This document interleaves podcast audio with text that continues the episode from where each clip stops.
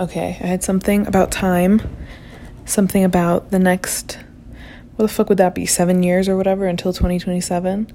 Um, turn this down. Um, I was thinking about how the year has like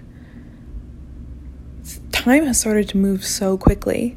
And so, even though all these huge, immense changes are happening over the next several years, really for the rest of this decade, as we move forward, time is just going to get faster and faster. And it's really a matter of us being able to zoom out so we don't need to come only from the perspective that we're living day by day. Like, yeah, of course we have to live day by day, but we're also going to have a very real awareness of the overall plan. Like, we'll be able to say, like, all right, this is how we're breaking down the year. Um, we have four seasons or 12 seasons. Um, however you want to whatever kind of calendar whatever kind of system you use to like tell time that makes sense to you. And you say all right let's look at these patterns. So then this season is going to be really good to make this kind of process happen.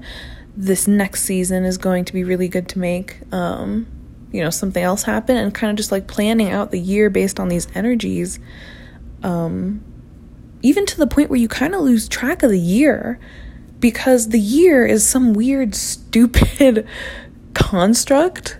Like it doesn't it doesn't make a lot of sense. I always wondered why it feels like it feels like where the beginning starts right in the middle.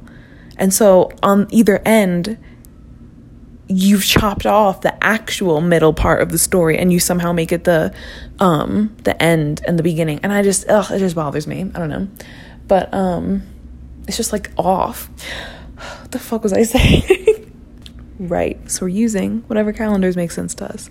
Um, and we might forget about the man made one because if we're just following the natural energy and like that's how we're measuring time, like it, it really does change the perspective. Like it goes from I need this to be done in 30 days because that's what society thinks. It's like, okay, well, let's take a look at the energy and how the energy is going to be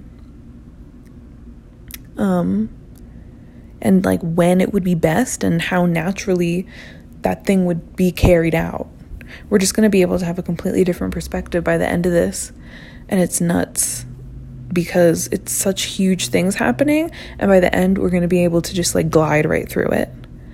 It's going to be such a different experience by the end of it. It'll kind of almost be bittersweet to leave it. Thank you.